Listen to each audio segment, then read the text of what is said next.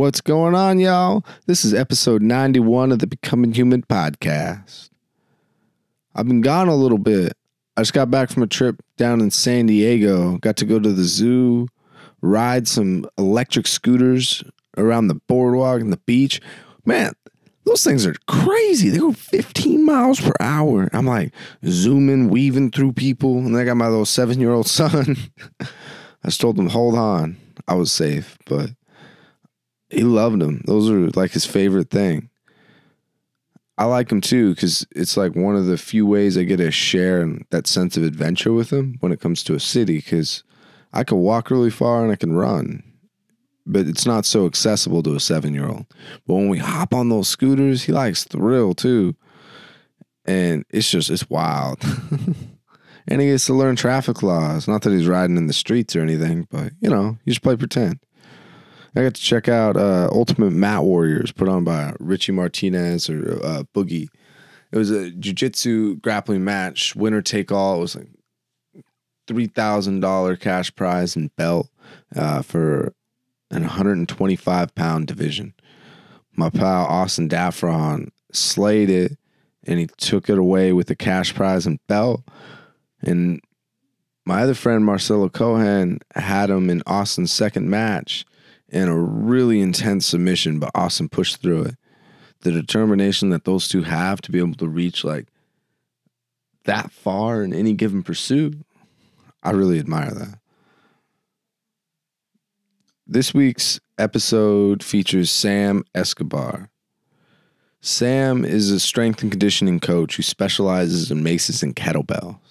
Sam lifts heavy shit. Sam's Instagram is one of my favorite for seeing spectacular things that you can do with a kettlebell or mace. I love Sam's style of lifting heavy kettlebells and swinging heavy maces. You can check out Sam on Instagram at Gorilla Geiervik. I'll leave the link to his Instagram in the show notes. He also offers some programming for you guys that are interested in swinging the bell and the mace. If you'd like to support the show, head over to iTunes and rate, review, share it with a friend, leave a comment on the website. Without any further ado, here's Sam Escobar. Follow my heart into the dark to be of service. What does it mean? Golden thread spun in a web to be perceived. Rivers and streams won't stop till I wake on the bedrock. Heartbeats to the breath in the wedlock. Hit top guaranteed in the I think growing up, always played a bunch of sports. Uh, I mean, I mean, I'm 35 now, so back when I was playing sports, like most normal high schools, you, you didn't lift weights, you didn't work out. It was just, you know, uh, you play basketball, you were just going to play basketball, you would run sprints, calisthenics, but there was no like no weightlifting, right? Football, the same thing. I played volleyball, the same thing. There's no like structure to your fitness, just the sport. Uh, after the high school, I joined the army, did four years there, and the same thing in the army at the time. It wasn't just there was no structure. It's just I'm gonna go out there, push ups, sit ups, climb a rope, go for a run, road march, just you know make it suck as much as possible. Again, no real education into how to work out or what to do, or just you know go out there and be a soldier. Uh, got blown up in Iraq in 04, got out of the army in 05 I just had no idea how to uh, how to stay healthy, how to keep working out, how to do anything, you know. But I mean, I was still young, so like I just kind of stayed in shape doing playing basketball. What was it a, a motivate? What was your motivation for wanting to to stay in shape? Like, did you do those things because they were fun for you, like you craved them, or was was it for health reasons? It was it was just that's what I always did. I was always active, always played sports, you know. And then obviously, you know, girls at the time were a, were a factor, yeah. you know, like want to keep girls looking. So yeah, just just staying active. I got into MMA for a little bit. This was you know back when UFC was like the Ultimate Fighter just starting off. Oh, yeah. So uh, I boxed a little bit in the army. So did a little Muay Thai after that, uh, a little wrestling, a little jiu-jitsu. So just kind of found ways to stay in shape. Then uh, life started getting busier. Couldn't train at the MMA gym as much as I wanted to anymore. Had to try and find a way to work out that was more convenient. Uh, was going to LA Fitness or whatever Globo gym my friends were going to, and uh, between the douchebags, the house music, the carpets, the AC, and everything else, I was just miserable hated it, and uh, just couldn't find a way to stay motivated. And then one night I'm online just looking up uh, YouTube videos on different fitness things, and I stumbled across a video by uh, Marcus Martinez, who's now with uh, Kettlebell Kings. He was with Onnit briefly, a bunch of other stuff. And uh, he was out there just throwing around these 50 pound kettlebells, making look like he was just, just some kind of monster. And I was like, all right, cool. There's a, there's a park like two blocks from my house. I can order these things online. you know, and I'll figure it out. So I ordered two kettlebells. They showed up. I walked into the park, basically just injured my back and shoulder, just throwing these things around willy nilly Oh wow. uh, with no plan or structure. Didn't read a book. Just watched like three or four of his videos that weren't even like mm-hmm. like he had instructional videos that I disregarded entirely. And I was like, yeah, I'm a big guy. I'm like I'm six seven, so I was like, I'm a big guy. If he's doing 50 pounds, I can do 50 pounds. Let me go out there and try to replicate this exercise that he's been working on for three or four years. yeah. So the park was two blocks from my house. I remember walking there. I had to set the bells down one time to rest, you know, rest my grip. On the way back, it took me almost 30 minutes to walk the two blocks back with the two kettlebells. oh my god! I just jacked myself up so bad. Um, so how how was your mindset after doing that? Like, uh, how do you respond when something's really difficult like that? Is it hard for you to go back at it? not not, at, not at all. It's it's motivating. I don't like that was in my book. That was an L. That's a loss. I, I had to get a win. So uh, at at this point now, I got a little bit smarter. Found some different tutorials. Ordered some books. Did some reading. Slowly, just you know, began improving my own kettlebell game. And then about three and a half years ago, I went to my first certification with StrongFirst, and actually like learned what I was doing. And then uh, since then, it's been really just just picking up more and more steam. And uh, over the past years, when I really like dedicated myself to uh, fitness as a pursuit and to see what I can possibly accomplish, as opposed to just you know staying in shape and not being a fat slob. You know, What made you realize that was your path? Like, was there a defining moment? uh, honestly, it was just it, I say it was a defining moment. It was just you know getting involved with different kettlebell organizations, different other like high level kettlebell practitioners, and seeing what they could do, and my own competitive drive to try and replicate and match the same thing. You know, and that's one of the things I love about kettlebells is is the big jumps. Like at, at my at my home gym, I have four kilo jumps uh, from eight to twenty four. Uh, 8 to 32, so 24, 28, 32. From 32 to 52 is 8 kilo jumps, and then after that, it's all 12 kilo jumps. Whoa. I like I like the big jumps because then like to me it's more in my mind it's more meaningful, right? Yeah. Like, I, I have not not bought a 36, and I probably won't. I've not bought a 44, and I probably won't because that jump from 32 to 40 kicks your ass. yeah. And I, That's I- considerable. yeah, I like that. You're like I'm jumping now from the 56 to the 68. Yeah. Like just putting that thing in the rack, even though like it's it's a whole different animal. So like that's what it was for me. It's just like slowly seeing other people outperform me with better technique, doing everything better. I was like, well, I, I'm not going to let someone be better than me. I have to improve my a- own game. And that's a weird thing that, that I've experienced within the past um, three years, where I'll see someone who's able to do like a, a handstand or specifically a one arm handstand, Mhm. and then they could touch their toes to the floor and then raise them back up, Yeah. and it just ignites something within me like. I got to do that. So I spend the next year consistently practicing handstands, trying to, you know, get my form correct. And I'm excited for it. Like it's not, I'm not necessarily just trying to be better than that person, but I want to know what it's like to be there and Yeah. then perhaps surpass. Exactly. It's not about beating that person. It's just seeing something be done and be like, well, I want to be able to do that too. Mhm. Yeah, like, and like, that's why like my shift has become more. I'm moving more towards calisthenics again now because I had this like kind of interior goal with like body weight exercises with the kettlebells. I want to be able to like front squat, body weight for reps, strict press body weight for reps, like snatch half body weight with one hand, and I hit all those goals towards the end of 2018. So now my goals in 2019 are based on the 68 kilo bell. So I'll be doing all those things with over body weight.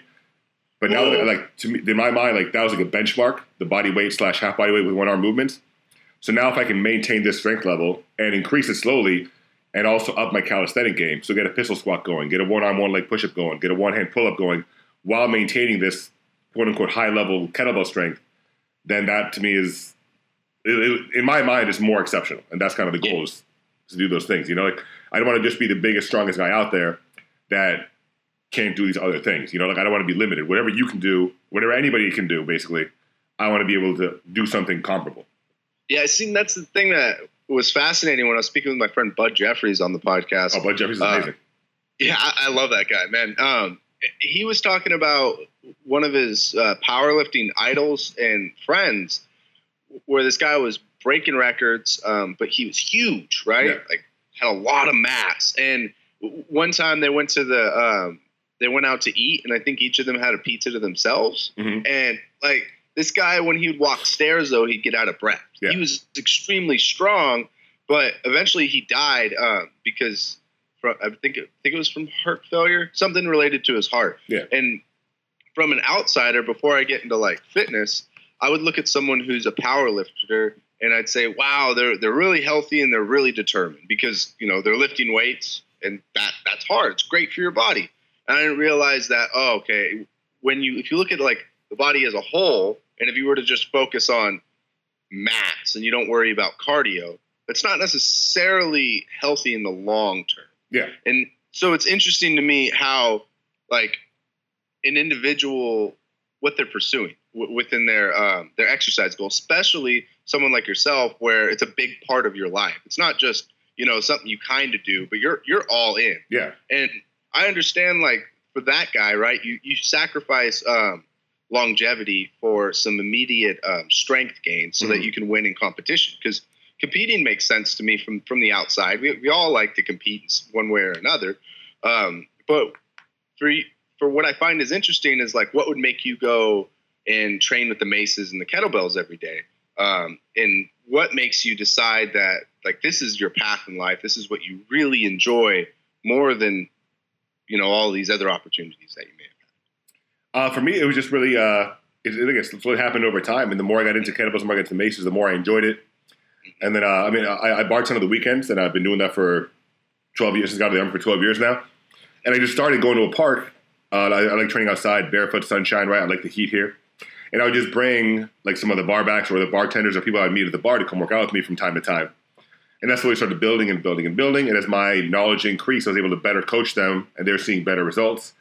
And that was really kind of like more of a catalyst over time. And he was like, oh, maybe I can make a go of this thing. Mhm. And then about a little bit over a year ago, uh, built the, the gorilla pit in my backyard and been training people there. And I mean, if, if again, it's something that I genuinely enjoy, and if I can make money and pay the bills doing something I genuinely enjoy at the same time, then all the better.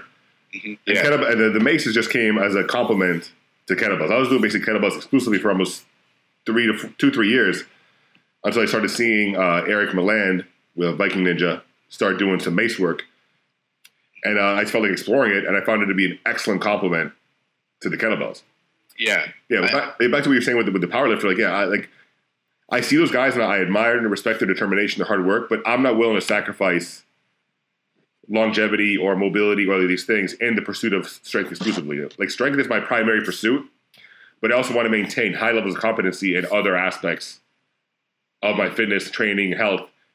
So, like, I want to be as strong as I possibly can be, while also maintaining high level calisthenic work, high level conditioning, high level endurance. You know, like it's not worth it to me to be the strongest person alive if I can't do anything else.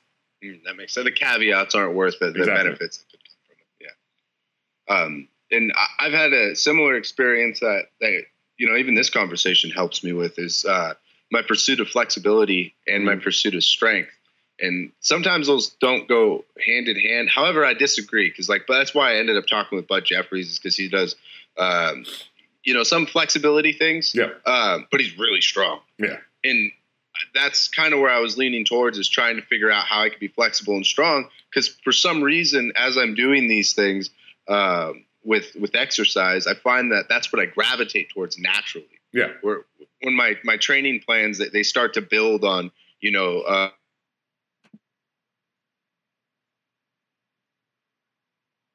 Hello, Will.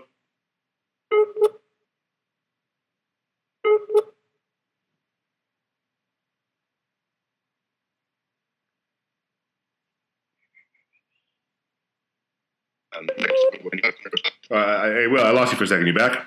you good? I'm back. All right, there you go. and yeah.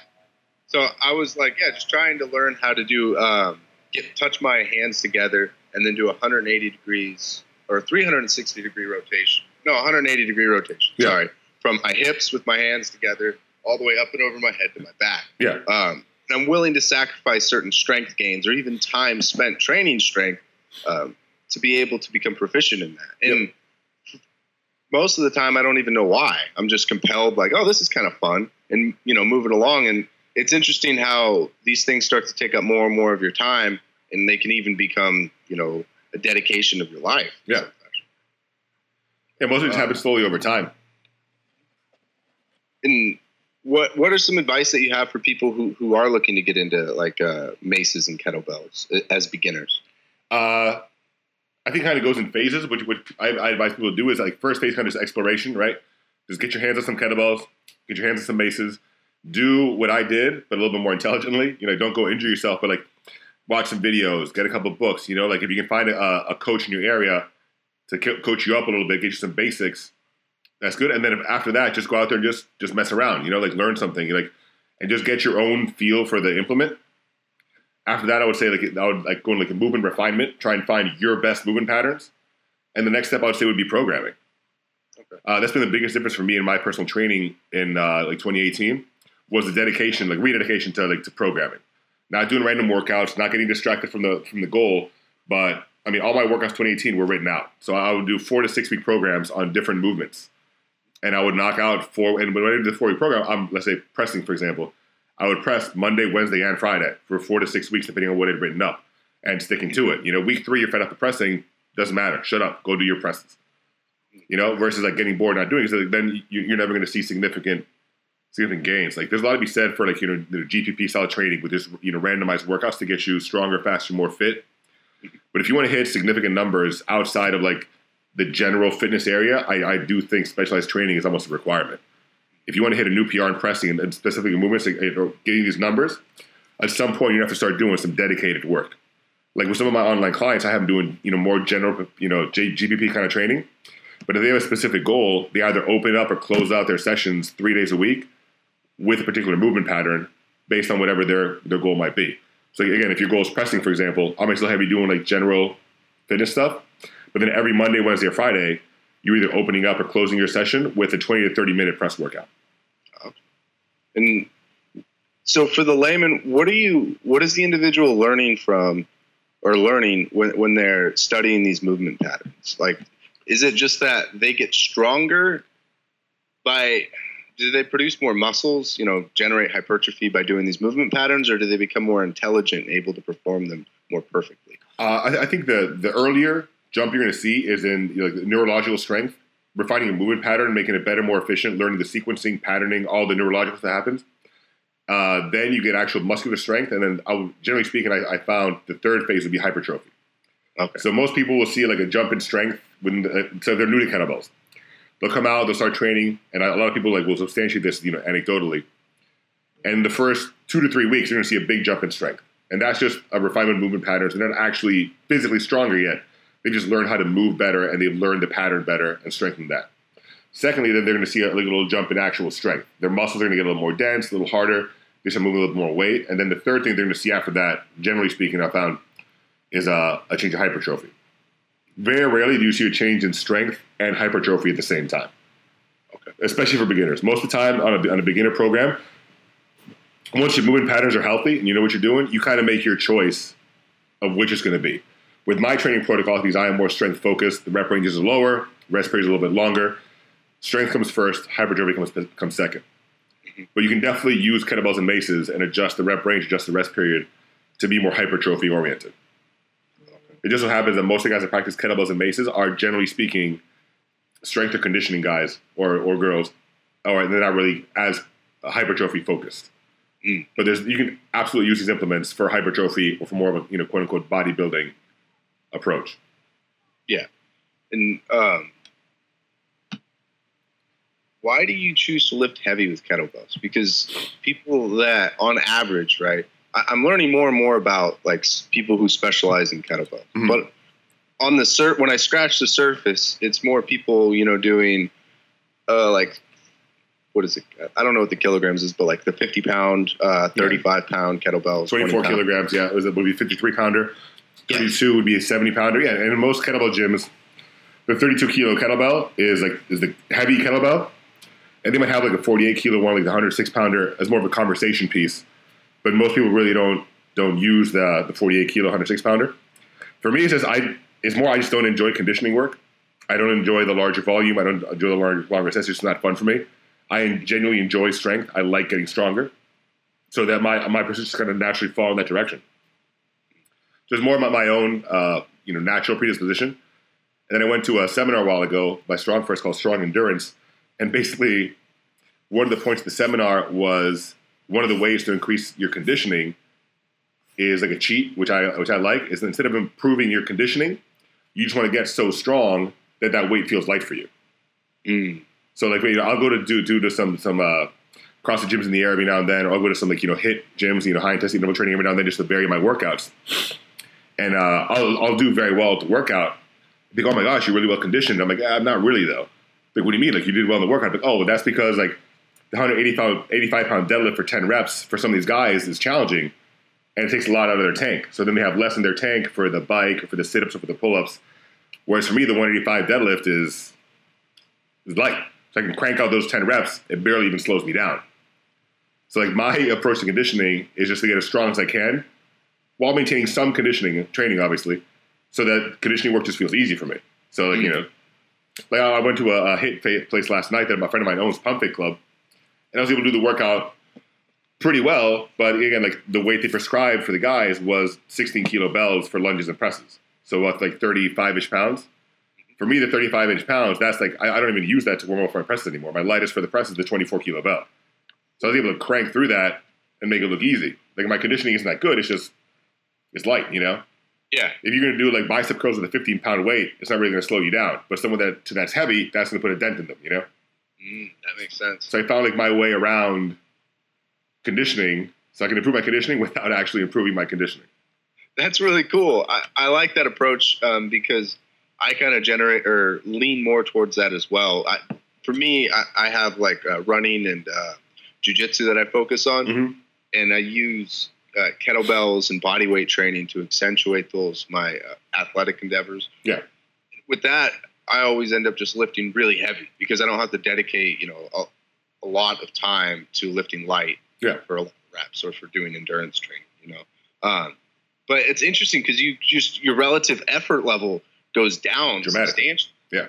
And but ha- has that created any complications for you um, in, in conditioning? Like obviously it's working out for you, great. So I don't feel like it's like a cheat. I feel like it's just another way to get to this To the same, same, goal. result. Yeah. Again, I think it's just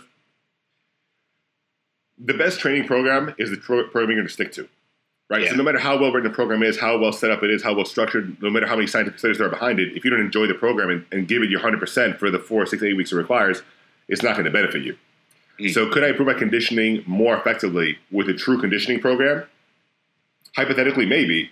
But if I'm not going to dig in and give it my all, it's not going to benefit me the same way this potentially less effective program will be if I give it my 100%. Now, that being said, like, I still do mobility, I still do calisthenics. I do, I do do like a little burner at the end of some workouts. Uh, I'm big into striking still, so I'll do some striking uh, for about 20, 30 minutes with like my training partner at the end of the workouts. So I am getting some movement and some a little bit of cardio, a little bit of conditioning. Like my approach won't really work if you don't also do some cardio conditioning. Mhm. So you still have to do some of that just to you know your heart rate can get used to that every now and then hit that point, you know. But I'll never do like any kind of conditioning stuff more than five minutes, Mm. you know. But where some people will push that for 5, 10, 15, 20 minutes, I cap it at five. Just so I can remember what it's like to have my heart beating that, that rate, you know? And then Yeah. striking, like we'll do rounds with the striking, and uh, and that always goes pretty well. But yeah, I mean, like you, you have to include some other training modalities to some degree. Like even someone that just does straight conditioning all the time with no strength work, they're going to plateau very quickly, right? Someone that just does only only endurance with no strength conditioning work, they're going to be very limited in their athletic pursuits. Like I mean, if you break it down simply, you have you know the endurance, conditioning, and strength. You do to some degree have to kind of mix all three of it, you know. But I, again, I found a way to, to do very little conditioning work and focus more on strength in a way that still helps me improve my conditioning in a roundabout way. Yeah, uh, and that makes sense. And just trying to figure figure out how it works for you, because just like you said, it's um, the best uh, protocol is the one that we stick to. Yeah, and, and that's where I found even with with with my running in jujitsu is like for conditioning work, I, I do a lot better with uh, an activity that makes me excited. absolutely. Um, usually, it's just mainly running, but I conditioning work with weights. I don't really. I can do the hundred kettlebell swings, Yeah. but you know, I, I don't really like it as much. I, I really like trying to lift heavy and the sequencing of trying to perfect the movement pattern for the overhead press with a really heavy weight yeah, and that that did remind me what you said earlier when how you like leveling up with the kettlebells and kind of becoming familiar with your new weights since they're pretty Yeah. big jumps. That's almost been that's been my favorite thing because um, I'll buy a kettlebell and perhaps I can't do uh, I can't like snatch it overhead right, but I could do overhead press Yeah. and it's it's difficult. Uh, or no, uh, sorry, I can uh, jerk the Yeah. overhead press, right? Instead of doing a strict press. Yeah. But, but then after a couple of weeks of consistently doing that, I can start doing strict overhead presses. Mhm. And then I can expand what I'm able to do uh, with that size kettlebell. And once I become proficient in it, I can use it for more, you know, higher reps. Yep. Um, and then pick up something else, a Yeah. new kettlebell with lower reps. I haven't tried maces yet, or I've been looking into Indian clubs too. Those look uh, very interesting uh, Uh, shoulder. Yeah, I, love the Indian clubs, especially doing uh, jujitsu, right? Mhm. Uh, wrists, elbows, shoulders take a lot, a lot of torque. You know, like, I, I did some jujitsu training back in the day, but I just I hated it because, like, uh, for a big guy, I'm my quick feet and my reach, Mhm. right?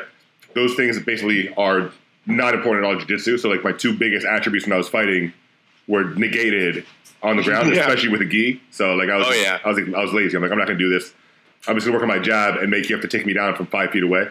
Yeah, exactly. But like the torque you take on the wrists, elbows, and shoulders, uh, Indian clubs are huge for that, man. Like I would definitely encourage Indian clubs. Like my my press routine, I wouldn't be able to finish the six weeks of pressing the way I do with the volume I do if it wasn't for the mace and especially Indian club work to release that tension, get some synovial fluid, pump it back up, and just get that movement back in the joints to ease some of that tension. I would definitely recommend you looking at the Indian clubs and obviously maces too to help like loosen up the shoulders, work on that flexibility, different ranges of motion. They're yeah, they'll be massively beneficial for you. And what are, um, in your experience, what are maces good for? Wh- What, yeah, what are they good for? How do they help you uh, with strength, and how do they help you with flexibility? Uh, with my kettlebell training, a lot of people use. Uh, I'm not a big kettlebell flow guy. I'm not a big kettlebell sport guy. Uh, not there's anything wrong with those pursuits, obviously, but I like. My, I'm more of a hard style kettlebell guy. All my kettlebell stuff is for the most part just you know very linear, uh, strength based or very force projection. You know, just go go go kind of thing. You know, What's the difference between sport and hard style? Sorry. uh, hard style. The, the basic idea with hard style is just you know like maximum energy energy exertion per rep. So you want to be you know heavy, hit it hard, but it's more a sprint versus a marathon. Okay. Kettlebell sport, they're they're probably going to go a little bit lighter than hardstyle guy would go, and they're going to go for longer sets. They have the 5, 10, 15, and 30 minute sets, which is just insane. And then, uh, and then you know, hardstyle, like you know, the, the longest timed event that any hardstyle person is really going to do is going to be the five minute snatch test, and that's really only certifications. And you'll test yourself every now and then, just as a little, little, you know, little finisher, just to make it suck extra hard. Yeah. But for the most part, it's just maximum power on every rep, and you, you're limiting it. Generally speaking, like eight, normally ten reps. People will do some twenty reps every now and then, but generally speaking, you're going maximum power ten for ten reps ish. So I stick to that, and then obviously generates a lot of tension. So I always I found that pairing a heavier kettlebell movement with a similar pattern with the mace is immensely beneficial because the mace being offset, the mace having the rotational aspect, all these different components that are unique to the mace with the longer shaft, the weight on the end, really complements the kettlebell training and it helps my recovery immensely. So instead of just going like you know with uh, let's say with the overhead press for example, pressing the linear you know hand down to here, elbow locked in, press up nice and tight, like you- you're maintaining tension a lot, right? So you're building up all this you know like all this acid. You throw some mace work in between and after, and then you get rotational, the fluid. You're still working the shoulder and the grip to a large degree, so you're still working the same muscle pa- muscles in a new pattern that's almost invigorating.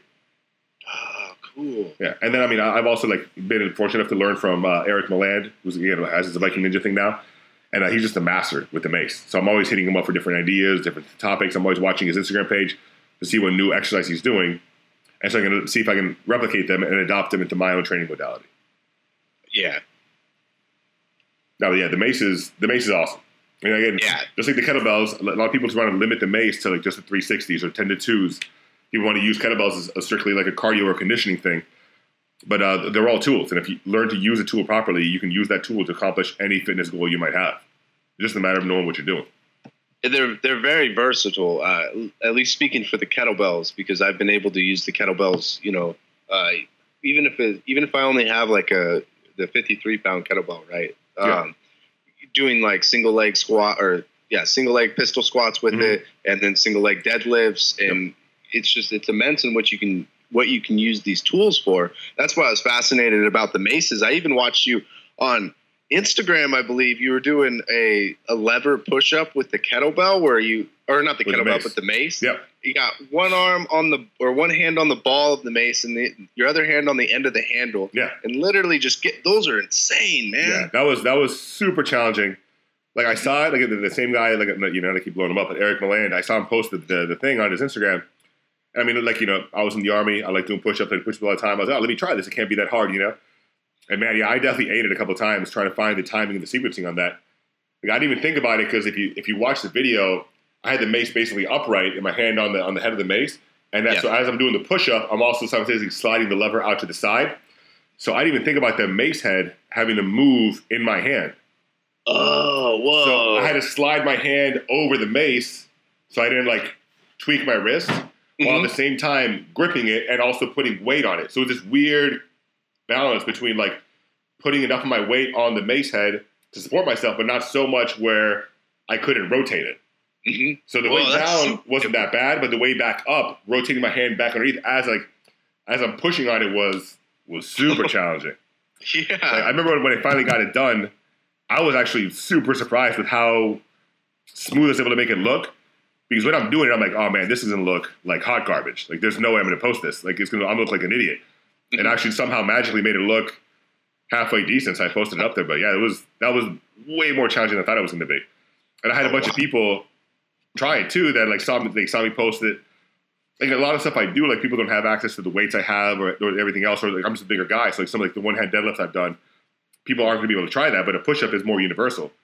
So a lot of people tried that. They're like, oh my, and then reach out to me afterwards. Like that was way harder than I thought it was to be. And I was like, yeah, that was that was a really cool trick because again, like it was definitely caught me by surprise. I thought I was going to be able to like you know warm up real quick, shoot the video before my actual workout in five or so minutes, and get on with my day. But it actually took like a solid 5, 10, 15 minutes to like properly pattern it and get it all down right to where I, I wasn't eating it every time. That was a really cool exercise. wow. That'd be good for balance, too. Oh, 100%. And just total body tension. Like you, you, you had to keep your legs tight, glutes tight, lower back. Everything had to stay dialed in to keep yourself square on that head. If any part of you started leaking, you were going to collapse. Like it was, and then the offhand on the lever did not help as much with stabilizing as I thought it was going to. I was Really? going to pull on that heavily to like keep myself up, and basically it was just out there just to mess with you. It's really just a one arm push up on, on, on a mace. You On- got to on keep on the a- middle of your palm, Yeah. you know, capped up. On Yeah. a moving mace head is basically what it, what it ended up being. That's wild, man. And that total body tension is something that I've been learning a lot lately, and I realize just how how much I lack the ability to do it Mhm. when I first started. Um, it, and it's interesting because I didn't know that I didn't have that you don't have that much body control Yeah. unless you're you're actually demanding it of yourself and learning how to control control your body over time. Because I was learning how to do it was a one arm push up, and with the one arm push up, you have to be able to uh, pull your shoulder down um, and what is it? You squeeze your butt cheeks Yeah. together, and then uh, keep tension throughout your legs. Because if you don't, you'll basically be like a wet noodle, Yep. and it'll be so hard to push it up. But if you maintain that total body tension, then it, it's a lot easier and it takes a lot less effort. Yeah. Um, after three months of like working on that and working it into my push-up routine, I was able to have total body tension, and it was almost it wasn't effortless, but it was easy to do. It was easy Yeah. to maintain full tension. It didn't take much um, thinking and control, and the push-up was simple, and it's made all my uh, my just regular two-handed push-ups very easy. Yep. Um, it reminds me of that thing with like if you ever look at your toes and if you ever try to wiggle your toes independently, Mhm. most people can't, but you can teach yourself to Yeah. over time because you can get the muscular control, and Yeah. that's so wild what our bodies are capable of Yeah. if we demand it. It's, just, it's a limitless untapped potential. You just have to make yourself aware of it. Yeah, especially when it comes to strength training, the full body tension becomes essential. Like, there's no way I could do some of the lifts I'm doing if I wasn't completely dug in for every lift. Like, I've watched videos of powerlifters and you know strongman competitors, and you like. I thought for a long time watching them get like psyched up and stomp the ground and slap their chest was just like a like a hype technique, you know, getting amped up for the lift. Mhm. I was like, no, that's all. That's all part of the science to it. Like, you know, they stomp their Oh, feet for a really? deadlift. Oh yeah, like there's thousands of like neurotransmitters in the bottom of your feet, right? And uh, the more you wake those up, the easier it's going to be to recruit all those little muscles in your calves, legs, quads, everything else. If those guys are wide, are wide awake, so you see a powerlifter stomp his feet before a deadlift, he, he's pumping himself up, but he's also waking all those muscles up. You know, you see a, a big bench presser like slap his chest, or have his buddy slap his back before he goes to bench press. That looks cool to get pumped up too, but that's waking all those all those muscles up, getting everything just firing. You know, That's crazy. yeah, like before before I do it, like if I before I go for a, PR precedent, for example, like I'll pump my hands as hard as I can because there's neuroreceptors in the hand, so I want to get blood flowing in the, in the hands. Right when I when I go to big big press, I'm squeezing the handle as tight as I can. I'm flaring my lat. I'm digging in my core, my butt, everything else, and even my offhand. For even for a one hand press, I'm squeezing my offhand just as hard as my working hand. Oh, really? Yeah, the more tension you generate in, in within the circuit, right? You buy as like a circuit, the more effort you be able to put into the working arm. Oh. Like all those things I learned over time aren't just like motivational techniques and like just get get you pumped up. Those things are all have scientific backing in their effectiveness to get you on, on a higher lift. That is so cool. Yeah, like if, if I have someone like coming up like to try like a like a kettlebell PR swing or like, like a kettlebell like you know heavy swing, and if they, they have their they're uh, unfamiliar with it, I I work on their setup. You know, I have them deadlift the kettlebell a couple times just to feel the weight, get comfortable with the weight feeling in their hands, because your body will shut down most PR attempts automatically if it's a big enough jump. Mhm. You know, especially with, with my kettlebells here, the bigger jumps I have, they're 16, 24, 25 pound jumps sometimes. So you go to you go to swing, you know, the the, the 150 pound kettlebell swinging the 124, your body w- won't let you, you know, activate the muscles it needs to to swing that because it feels the heavier weight and to protect you, it just shuts it down. Safety mode. Safety mode, absolutely. So I have people if I'm not, they're, they're to swing heavier, for example, I have them just deadlift it a couple times. And while they deadlift, they kind of like twist a little bit, just very lightly, you know, kind of pick one foot off, pick another foot off, so your body can feel the weight in motion a little bit, so your body can understand that this is a, a manageable, reasonable weight. And then after that, then I work on their setup. Walk away from the kettlebell. Don't think about the lift, right? Before you approach the kettlebell, in your mind, go over the mechanics of it, right? Deep hinge, lock out, you know, get, get the elbows active, get lats active, everything else. And then once you walk up, you're walking up, right? Walk up, get your feet set, then stomp your feet. You know, reach forward, rub your hands along the kettlebell handle, rub your hands on the kettlebell itself, give it a little slap if you want. All these things help you like just wake everything up possible to make that swing more effective and more powerful. Wow. And like those, those are like I said, the little things I've learned just over the, over my time with kettlebells is just those things are all have a purpose. You know, like they're not doing like it, it's it's all it's all there. Mm-hmm. Like even you with the with the one on with the one on push up, the more tension you generate, the easier the push up is. Same principles apply to any other grind or ballistic movement you're doing. Wow. That's really cool. That's gonna that's gonna help my game. Period, man. I Absolutely. especially with the press, the best cue I can give you is the offhand. Some people even do like a seesaw with it. So like if they're, I'll do this sometimes too. So if I, I don't know if you're gonna have the video for the podcast or not, but I mean you can see it. Yeah. You have the, the kettlebell on the rack. I'll even reach up with my off arm and pretend I'm grabbing something and squeeze Whoa. it, and then I pull this lat down as I'm driving this lat up, and that helps me throw more power into the pressing arm. Wow. This, our bodies are so incredible, man. Yeah, it's amazing. It it almost reminds me of uh yeah. Oh no, It it, remi- it reminds me of flexibility because people think like with stretching, right, that you're you don't really elongate a you can't elongate a muscle yeah, unless uh, the only way it gets shortened uh, is by surgery or scar Mhm. tissue um, through tears. Yeah. But because if you were to give someone uh, ana- anesthesia, you can move you can around make like a anyone rag do doll. splits. Yeah, exactly. They could do all of this, these crazy, you know, contortionist things that you wouldn't think were real. Um, however, if if you put yourself in like the splits, usually it's your body putting safety mode on, like what you're Yep. talking about for the heavy lifts. And if you can breathe through it and give it, you, you get in the autonomic nervous system Mhm. by using your breath work. Um, you're able to achieve pretty great flexibility. Yep. Um, and you make very good. Uh, you get. say- You'd increase the effectiveness in which you would um, gain your flexibility. Right, is using Yeah. the breath work and preparing properly. Uh, it seems like it's it's really important though, like what you're saying about the kettlebells and maces, to to prepare uh, for it to be able to get you know to lift heavy and stuff like that. Has it carried over to your life? Has have you learned um, like life skills by lifting kettlebells and working with maces? I think it's more eh, for me. Generally speaking, it's more the other way around. It's just applying life skills to the exercise and just making that part of life. Like a lot of people look at their workout as something different they have to do than what they do every day. Whereas the more I've gotten to know kettlebells, the more I've gotten to know maces, the more it becomes almost a symbiotic relationship, where it's just integrated into what I do every day. Ah, You know, so like yeah, like I'll, I'll see things about in the, in the gym with adversity, pushing through it, getting tired, and like working out harder. But then you also learn about different things in your life that carry over into the gym. You know, so yeah, that- that's that's been the cool thing for me, especially in the last year, year and a half, is just fully integrating you know, my workout routine, my fitness pursuits, everything else, just into my daily life and just making it one cohesive thing. You know, like I started doing carnivore about eight months ago, so it's just Oh, more yeah. More things, just kind of like all moving in the same direction. Yeah, a carnivore diet. Yeah, Oh wow, how's that going for you, oh. I, I love it. I, I'm, I'm a true believer. I'm all about it. That's so cool. See, I I have fun um, just for the sake of experimentation, like N of one kind of studies.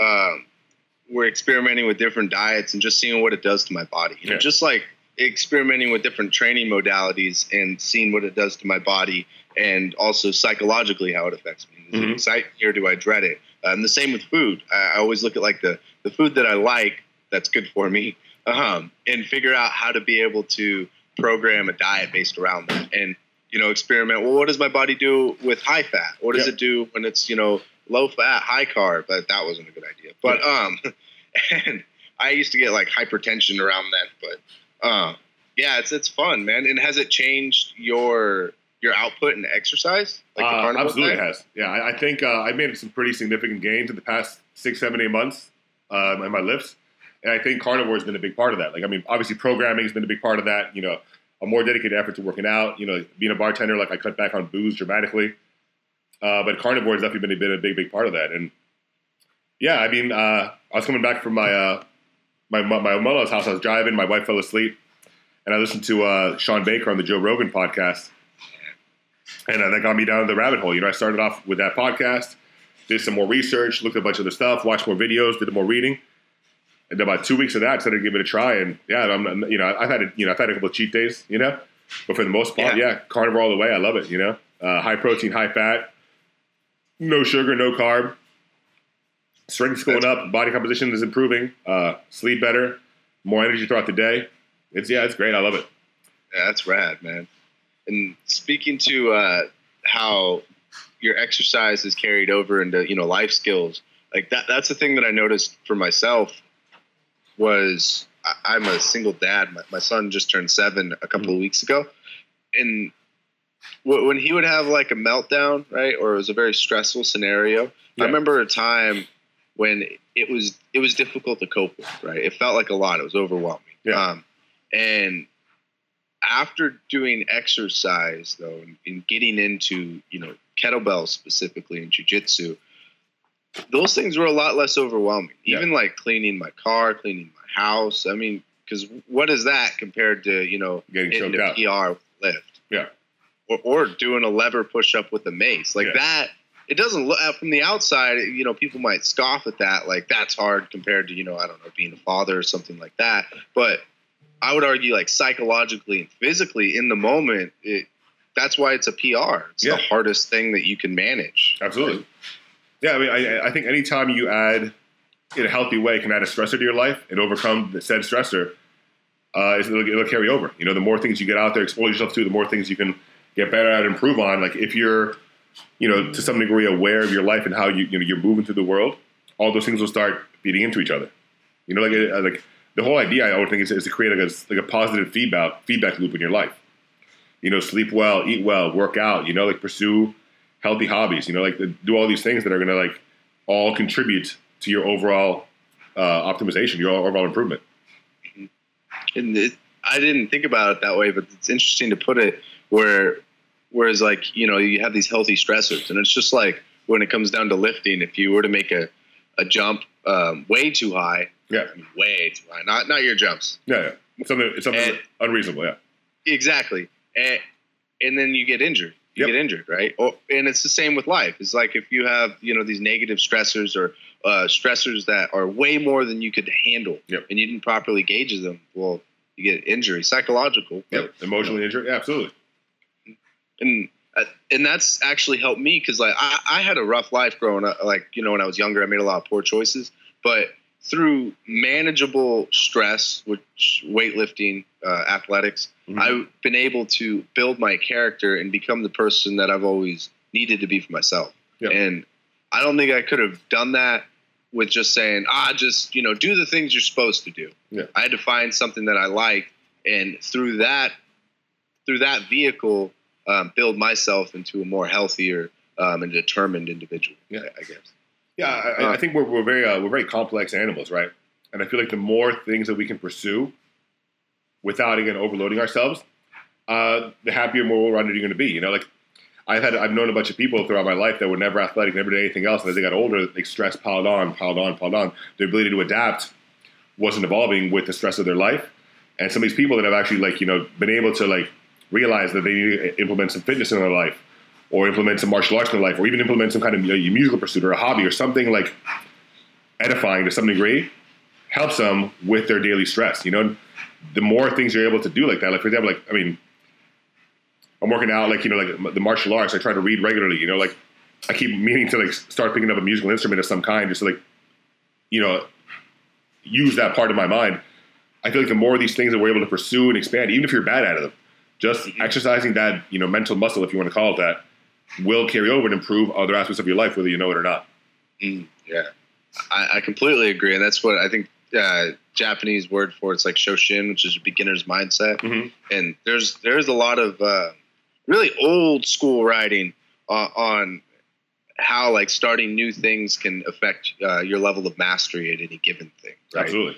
And it, even things that don't seem related, like what you were saying about uh, being, you know, picking up an instrument. I mean, if you were able, if you picked up a guitar, imagine what it would do for your finger work, right? Absolutely. Like, and and also your coordination. Um, well, I think when, another thing too is just to remind yourself that you're not an expert in everything to remind yeah. yourself that there's always something new to learn. You know, like yeah, I'm from I'm from Florida, so I'm a big Dolphins fan, so I, I hate the Patriots, right? Mm-hmm. But uh, I remember, like you know, like I, you have to give Tom Brady credit. I watched an interview with him. He talked about on the offseason, he was working on new tricks, new things he could do. I mean, this man's basically universally regarded as the greatest quarterback, at least of the modern era. You know, he has at the time what five Super Bowl rings, all this other stuff going for him. He's over 40 years old, and in this offseason, he was learning new tricks.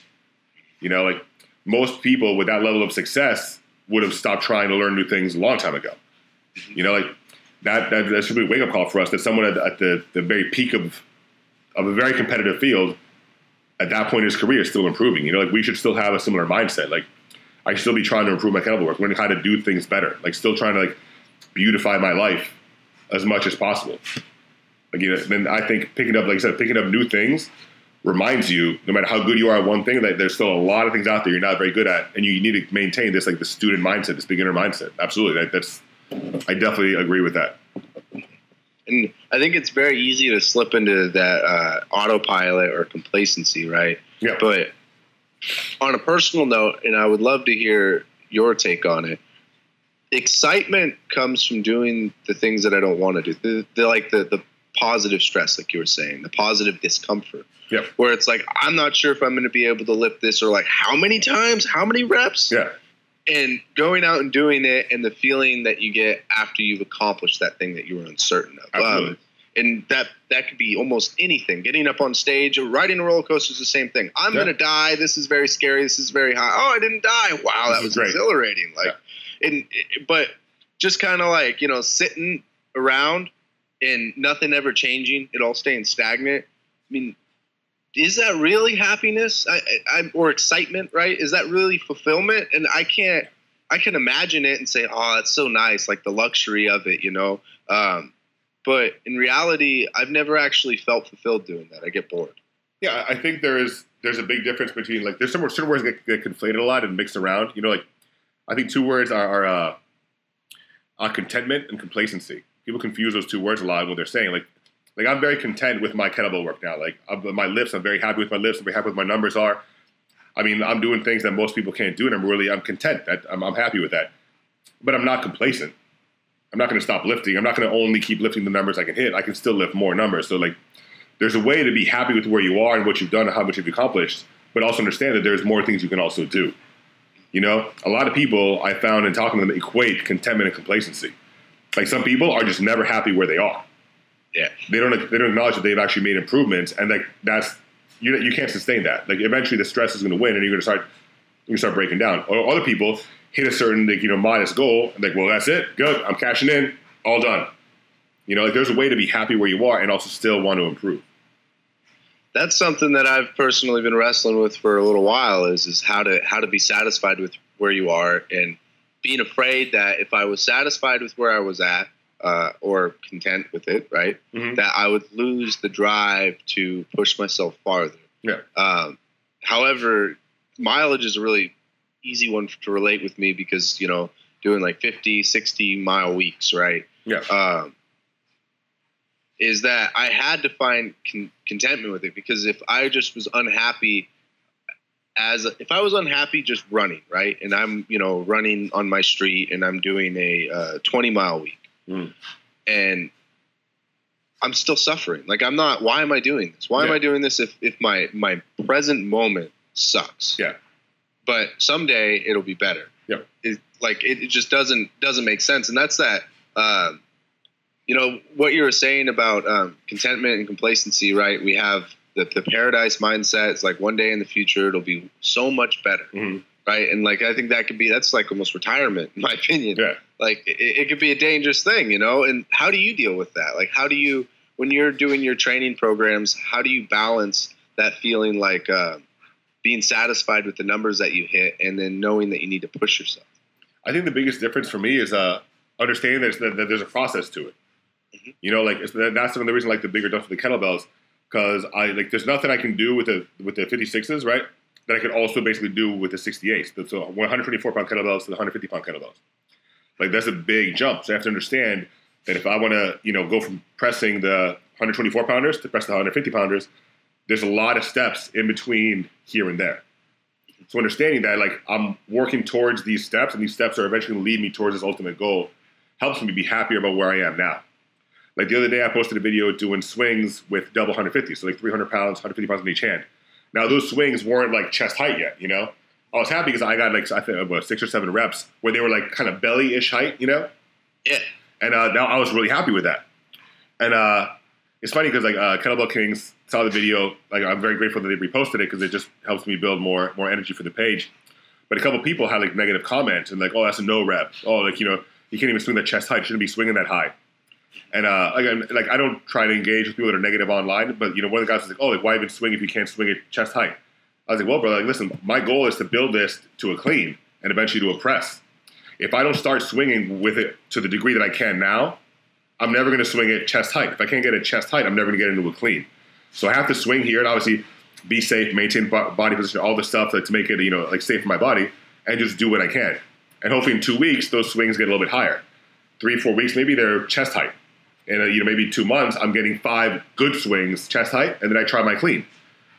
And the first clean won't be my best clean by any means, but hopefully I can get that clean and get comfortable, you know? Then I'll start holding it, and then I'll start doing these little steps along the way. So understanding that there's small steps along the way to the ultimate goal helps me understand that, like be content without being complacent. So I find joy in the moments, or I find happiness in the moments along the path to joy. Those are two words I feel that are also very often conflated is happiness and joy. Things make you happy. You will have to be a joyful person. ah Make sense? Like yeah like you can have a bad day and still be joyful. Hmm. You know, like but things are the ones that make you happy. Like things will make you happy for long. Things that make you happy, things that make you sad. But if you on the inside, you and your heart of hearts, your soul, you're joyful, then that's a different thing than being happy. So these little goals along the way make me happy, but I have to be a joyful person and enjoy the whole journey of it on my own. whether it's hard or whether it's an easy day Absolutely. And, or whether I fail, or whether the first time I try that clean, I might not get it. So obviously, I'm not happy that I missed that clean, but I have to understand that it's another step on the journey, and I have to maintain a joyful spirit about it. And and socially that helps you so much i would imagine just in terms of you know people wanting to be around you and um, be a part of your community or let you into their community right like that's a really important thing to learn and it's interesting that you can apply that to your exercise modality yeah Well, this is one of the things, like I said, like how it's almost symbiotic, where my life has positively affected my my training. Like, uh, you know, my dad's a minister, so I grew up in the church. You know, I, I'm still consider myself a man of faith to some degree.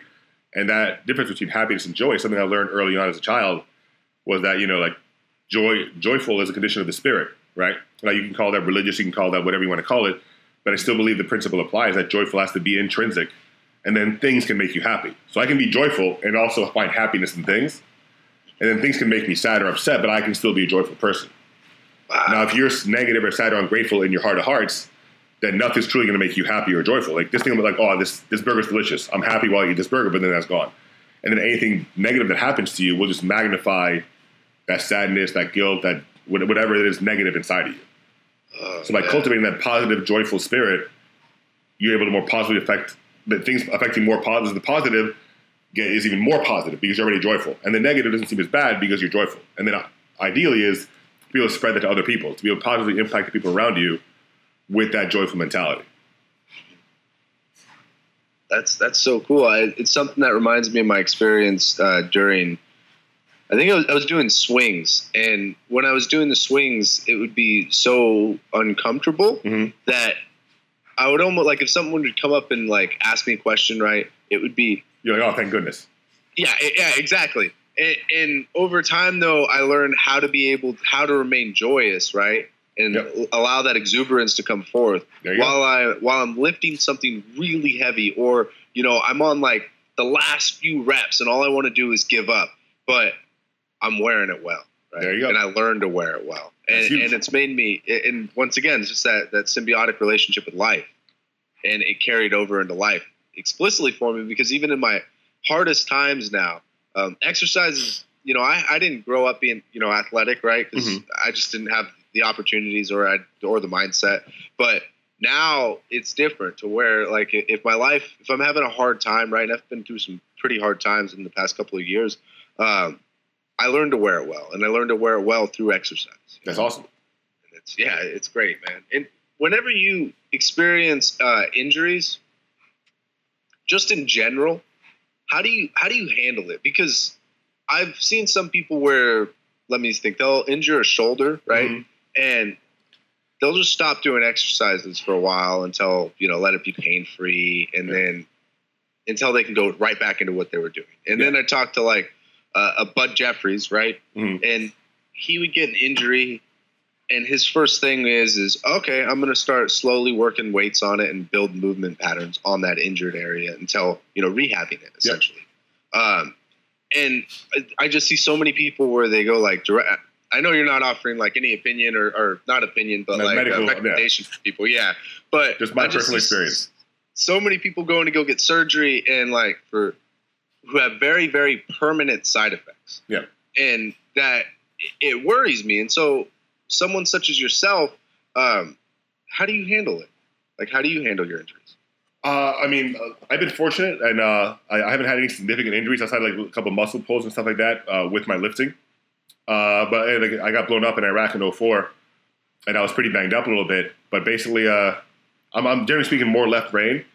So after the surgeries, after everything else happened, after I realized like you know like the extent of my injuries, uh, I just try to look at it logically, right? Though this is where I am now. This is what hurts. This is why these things hurt, right? This is where I want to be what steps do I need to take to get myself from this point to that point? Uh, and even with minor injuries, I, I, I would encourage anybody that has them, or this has always worked well for me, is to maintain the highest level of activity you can maintain safely. So let's say you hurt a shoulder, that shouldn't be a reason to stop lifting. That should be a re- like, if anything, just all right, do more leg work. Do whatever you can that's not going to aggravate that shoulder injury until it's ready for load bearing. You know, if you need to get surgery, get your surgery. Take the rehab seriously and take all the steps. But I mean, the faster you get to work, the sooner you're going to get better.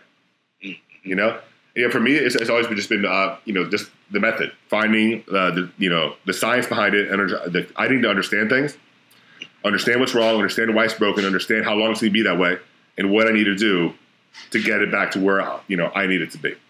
And again, the, uh, once after that happens, once you have that understanding, then it's just all there is between you and where you want to be is hard work. yeah And that's that's the easiest part, in my opinion, because that's just that's on you every day to get up and, and go do the work.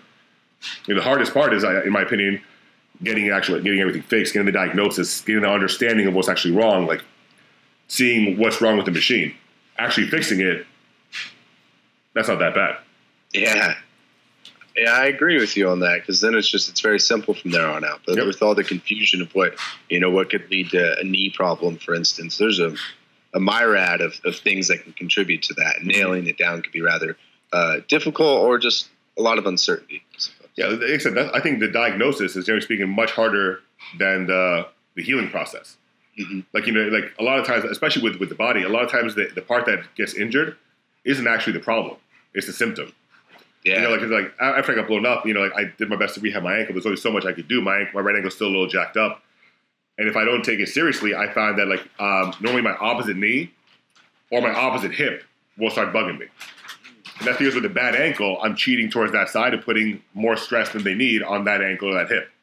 Right? So a lot of people would have something that happened to them and be like, oh man, my left knee's hurt. the body doesn't really work like that. I found, generally speaking, especially when it comes to lifting, wherever the pain is, unless there's a tear or something obvious, wherever the discomfort is, is generally speaking not where the actual problem is. It's just manifesting somewhere else because your body will go, like I said, like we've talked about before in this podcast, is safety mode. If your body finds there's a problem with a particular body part, it's going to cheat away from that without you even noticing and put an overload something else until that starts hurting. You know? So like, like the understanding actually what's wrong with your body is essential. Like luckily for me, like I know where the injury is. You know, I know my right my right ankle's jacked up.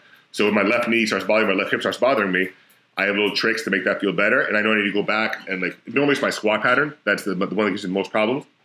Then I know that basically like my squat pattern the previous day wasn't as dialed in as it could have been. Mm. So I, I so that's what almost every time when I'm doing squats, I, I rarely squat by myself.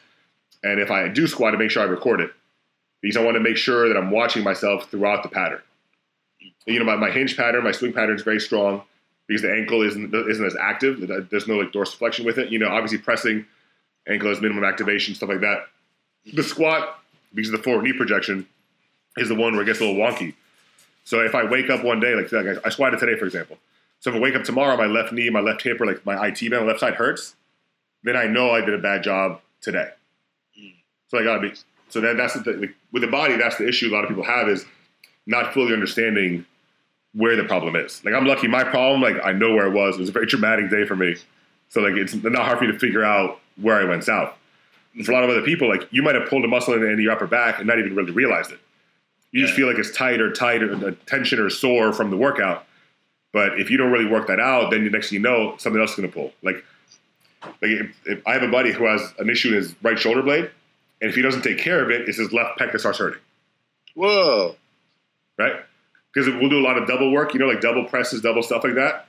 So it affects his movement pattern, and his left side ends up overcompensating for it, and it ends up being his left pec or his left anterior delt.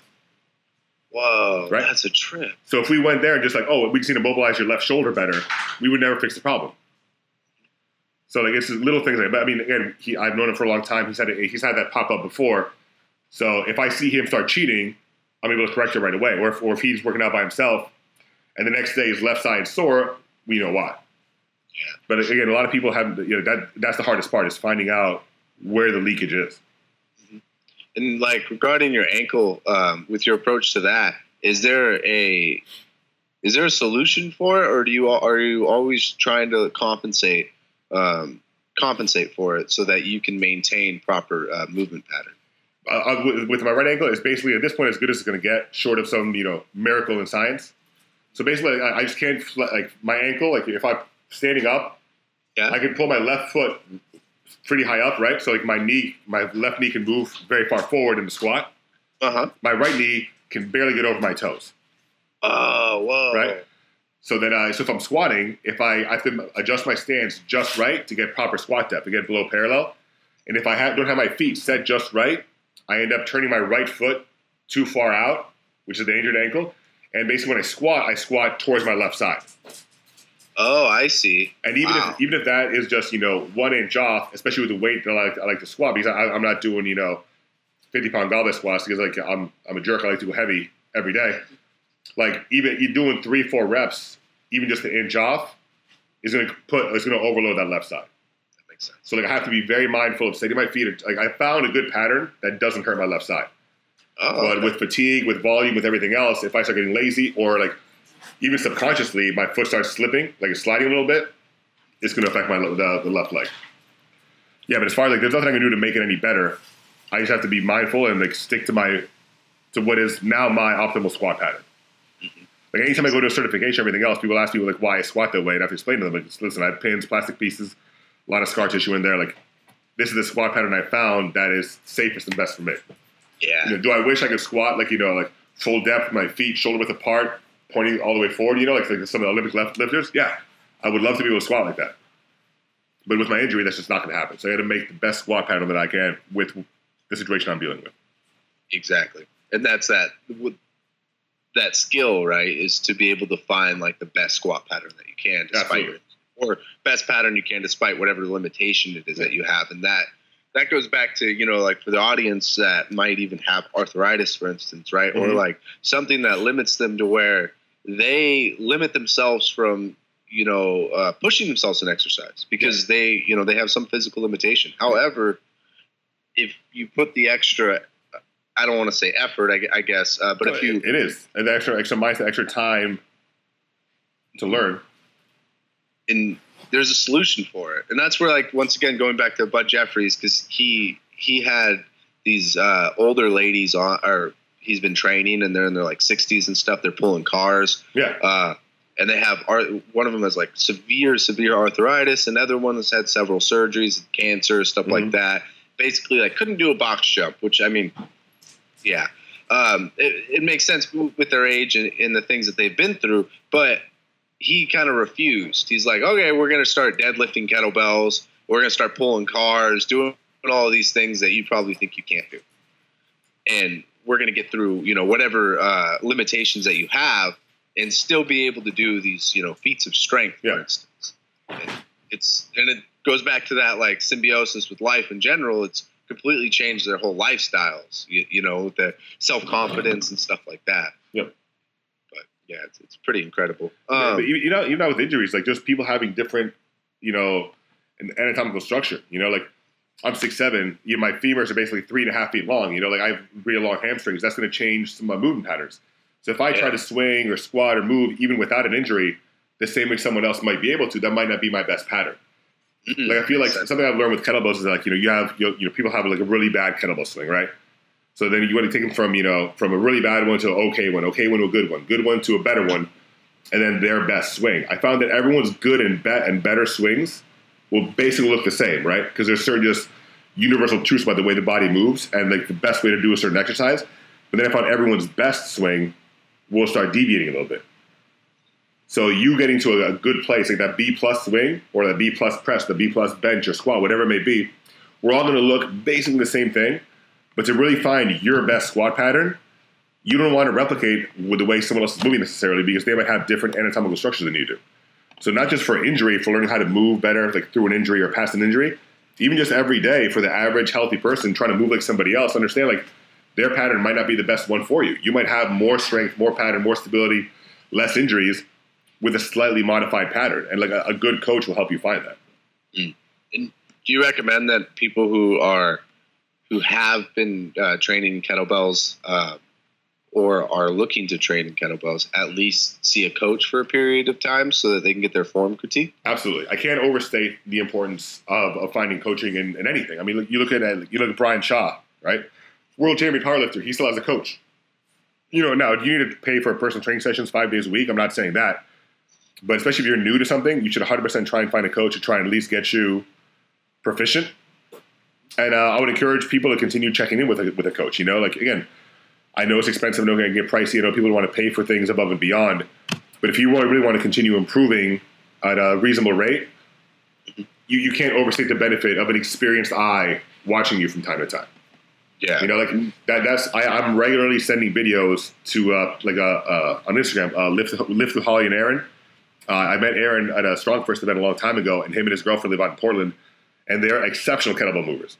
Now I'm stronger than both of them, but it doesn't mean anything. Like I'll still send them videos of me doing a swing, asking for their their input because they move really really well. I mean, you had Mav on the podcast. Mav and I are constantly sending videos to each other back and forth, asking for critiques. You know, like I wish I had someone in the area that had a higher level of kettlebell experience that I could look to more regularly.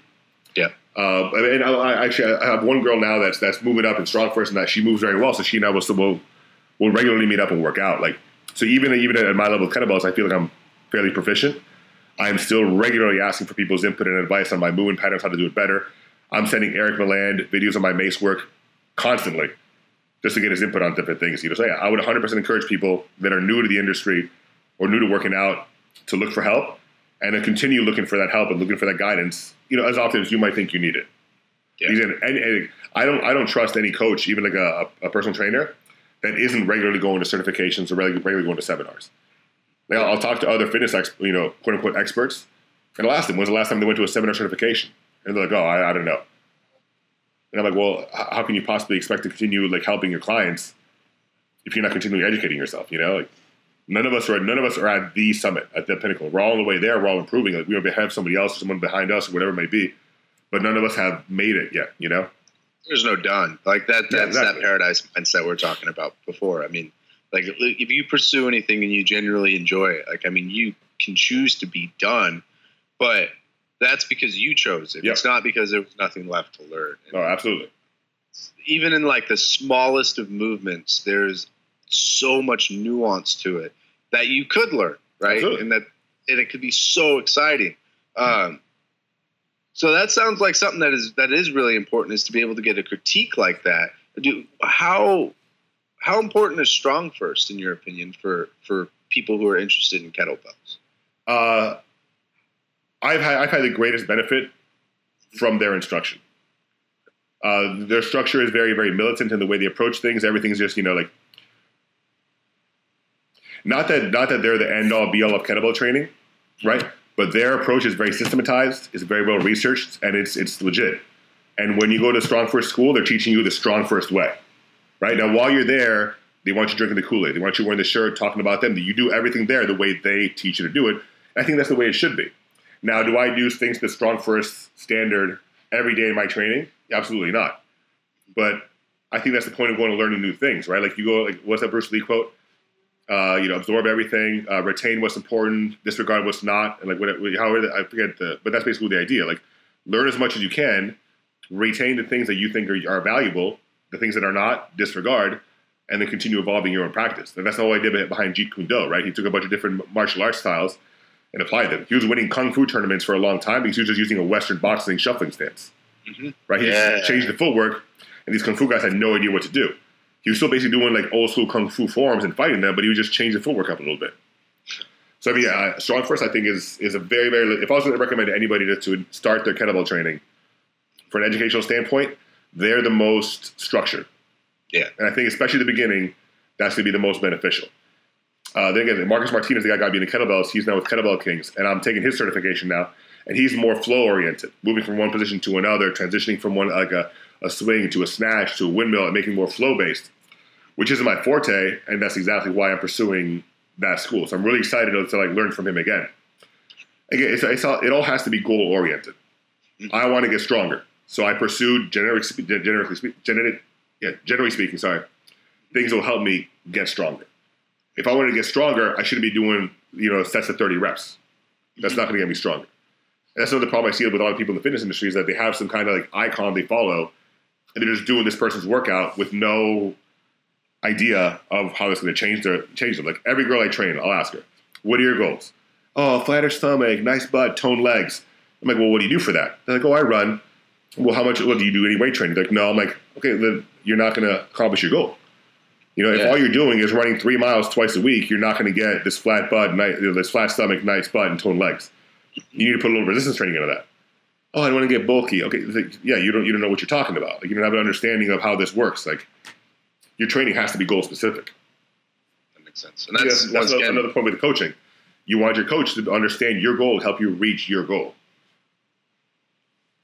That's the fun, right? Is- Yeah. Or some of the fun, the excitement of being able to attain things that are were once impossible. To. Yep. That's really tight. And uh, when you when you look at the flow, like the kettlebell flows that uh, Marcus does, right? Yeah, Marcus, Marcus. um, is that more conditioning, um, or can you get can you reach strength goals? I th- again, I feel like endurance, conditioning, and strength aren't mutually exclusive. I think you can you can to some degree train all three simultaneously. It's just a matter of, of how you're doing it. So I mean, it also depends. And then there's weight selection. Now you can do a flow, which is let's say you know hypothetically, right? Let's say it's six to eight movements strung together, right? Now you can do that flow seven, eight, nine, ten times with lighter weight, and that's be more in the conditioning mobility side. Now you can do that same flow with a more aggressive weight. We can only get through it one time with each arm before we have to set it down, right? And that, that'll help you get stronger. So I think when you look at strength and conditioning, I don't think it's as much the exercise necessarily that's going to affect it being a strength or a conditioning or endurance workout. I think it's the weight selection and it's the work to rest ratio more so than the exercise that's going to affect it. Like the press in and of itself won't make me stronger, right? Pressing one to three reps and then resting a minute and a half in between will get me stronger. I can do the same press with a less with lesser weight for 15 reps as an EMOM, and that's going to improve my shoulder conditioning. So like people always want to think like I, I, I think the average person doesn't understand the importance of work to rest ratio when it comes to achieving a particular goal. Like I train a lot of people that are more conditioning based that want to improve their strength, and the biggest struggle with them is convincing them to slow down. And slow down is in less reps, uh, Less longer reps, rest. more rest. So that's why, like, I mean, for them, like some of the guys that I train that are more strength oriented, I don't need to tell them to slow down. In fact, I need to tell them to speed up sometimes. But the conditioning people, I have to set a clock and I have to have, have the clock visible. And I'm like, you're not going again until the clock is red, right? The clock is blue right now. Wait till it's red. And I'll see them like just staring at the clock, just pacing. And I'm like, relax. Like, you want to get stronger, right? Your other three workouts of this week are at the other gym where you're doing conditioning. Here, we're slowing it down. We're doing strength. Like, this is part of the deal. So uh, people just need to understand, like, you know, accomplish the goals you want to accomplish with proper training methodology and, and good programming. Basically, being specific with your aim. Yeah. Right. Yeah, being intentional. And um, is there some resources or references that you would advise people new to kettlebells or maces to look into um, to further their knowledge? Uh, I mean, YouTube is an amazing resource. You know, and so is Instagram. You know, like just I again, I think the first phase for most people should be an exploratory phase. Just go watch a bunch of Marcus's videos on Flow. You know, like if, you know, if you want to watch some of my videos for like some of the heavy lifting or like Maverick or Rhino Strength in Chicago, like watch some of the heavier videos. Watch you know like different people and then just kind of see what piques your interest. And then once that some of them piques your interest, you know, don't be afraid to reach out to those people. Most of us are, especially in the kettlebell world right now, like none of us are uh, are making million dollars and living on yachts. You know, like most of us are still just Yeah. grinding away every day. So if you send us a, a message, most of us will get back to you in a, you know in a reasonable amount of time, and we're more than happy to help out, give you some guidance, turn you on to some different things. Again, like and YouTube is always a is an amazing resource. You always go on there and just look up kettlebell swings and just at the beginning just observe. You know, just observe, watch, absorb as much as you can, and then and then build on that. Uh, have you ever tried juggling kettlebells? I, I I have tried juggling kettlebells. Yeah, you- what, uh, are, what are your thoughts on that modality? I mean, it, it's. Uh, I don't think it's. I don't think it's a fitness thing. I think juggling kettlebells is, is for the most part like it's a it's a fun trick, and it's a cool thing to do at the end of a workout, and it works on hand-eye coordination, and everything else. But I don't know anybody that programs juggling as the workout. Yeah, Like no one's doing like, oh, I'll do ten sets of, of, kettlebell swing flips. You know, like no one no one's using juggling in that way. And that's that's uh, that's another thing that I, I've been uh, talking with other guys on Instagram about lately. Is like the disingenuous nature that Instagram naturally does. Like my my programming for myself is very very boring. Like I focus on on some core lifts and everything else. I do some variety, but for the most part, I'm not doing crazy stuff. But in order to kind of generate buzz and get people to attracted to you, like you have to post some more engaging things. You know, so the the the balance for me is to still try and post things that are engaging, compelling to you know generate interest, but that are also to some degree reflective of what my actual training looks like. Ah, I see. You know? That makes sense. I still have people like in the fitness world, social media, that all they do is just post tricks and cool things they can do, which is awesome. But it's not telling your followers how you got to where you are. Make sense? Like, so the, the balance that, that that's a difficult thing and something I'm learning to navigate now, especially with the kettlebell world being kind of like emerging on the social media scene, is learning how to navigate that process to be like, hey, listen, like this is something cool I can do, and the way I got to be able to do this cool thing is through these other steps that might not be as fun to watch. Mm, that makes sense.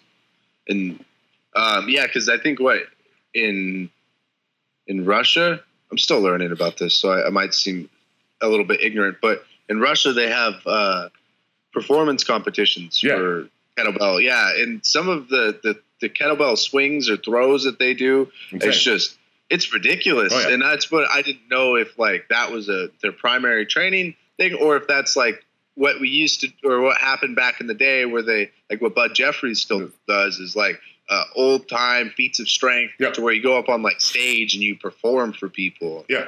Well, th- th- that's the thing is like if you look at those like those jugglers, even like Bud Jeffries, right? Like those guys did a lot of very boring powerlifting, regular linear work to get to the point where they could show off their strength in this amazing way. Like very few people started off just bending steel, Yeah. right? But I mean, I've I've talking to Bud Jeffries about this, even though like it's a shame I've never met him because my in-laws live like five miles from his house. Oh wow. So every time I'm there, like I'm always we're always trying to like run into each other, but we never haven't been able to make it happen yet. But I mean, I guarantee if you ask Bud Jeffries, like he didn't start doing this stuff, like to get to this, like he didn't get this strong tearing cards and bending bending steel. Like his workouts weren't like I'm gonna go out there, I'm gonna tear ten decks of cards. I'm gonna bend six, six things of steel. Yeah. Like I guarantee you, he did squats, carries, farmers walks, a bunch of other like more conventional things to build up this foundation. Now, at this point in his career, with this amazing strength he has, now he might focus more on just like the fun, more outlandish stuff. But he did a lot of very linear, very boring grunt work, a lot of grinds to get to the point where he's strong enough to showcase it in this amazing way. Mm. Like, I, like I mean, one of the things that got that, got me noticed a lot was like the, the one hand deadlift with like with 400 pounds. Mm. Like that's not my that's not my workout. yeah. You know, like I didn't I didn't go out there and one hand deadlift 400 pounds for reps. I did a lot of kettlebell swings, a lot of kettlebell carries, a lot, a lot of kettlebell deadlifts, a lot of other stuff, grip work and other lifts to build up to the point. And then one day I just went, I was curious about how much I could deadlift with one hand. And then I went out there and started deadlifting like slowly and building up. And that day, that's just that's what I did that particular day. What's up, buddy? Yeah. Say hi. But I mean, like, yeah, like people need to understand that for every for every fun trick you might see any one of us post on social media, there is a lot of grunt work that went into getting us strong enough to pull that off. Yeah, exactly. And, and that's and that's just a part of it all, you Yep. know, and, and learning to be able to appreciate that. And um, wh- where can people find out more about you, uh, Sam? Uh, the biggest thing for me right now is uh, just uh, uh, Instagram. You know, uh, Gorilla Girevik, G O R I L L A G I R E V I K. I mean, if you search Gorilla, Gorilla G I, I'll probably start popping up somewhere in there. And I'll Yeah. be sure to leave the link to the, uh, your Instagram in the show notes. You got? Uh, do you also offer personal training? I do, yeah, I, I do. I do uh, uh, online coaching. Uh, you know, I do uh, four week programs, three days a week. Uh, first program is hundred dollars, and the programs are all customizable to whatever you want to accomplish, be it general physical preparedness, be it you know more power, be it you know a press, whatever your goal is. We discuss that. I write up a four week program for you, and then secret programs will depend on on you know what goals you want to accomplish, how long you want to keep going for. But the first one's hundred bucks, four weeks, three days a week. Oh, okay, cool. Huh, not bad at all, man. Yep. Well, and thank you so much, Sam. I appreciate you coming on the podcast, man. That was a pleasure, man. Thank you so much. Yeah, I was glad. absolutely, man. I hope you have a good day. Sam. Thank you guys for listening to this episode of the podcast. You can check out Sam on Instagram at Gorilla Girevik, and I'll be sure to leave the link to his Instagram in the show notes. You can also reach out to him for programming for your kettlebell and mace's needs. It was a pleasure to talk with Sam. I love it when people find their niche and push with everything that they've got to pursue it further. That was clunky as hell. I just love it when I see people doing great, doing things that they love with determination and putting themselves out there because that's exactly the person that I try to be. And to see people who are steps ahead of me, it only pushes me further along my path. If you'd like to check out some more episodes, you can head over to becominghumanpodcast.com or find us on Inst- iTunes, Google Play, Stitcher as Becoming Human Podcast. Be sure to rate, review, and share it with a friend. All right, till next week. Thanks.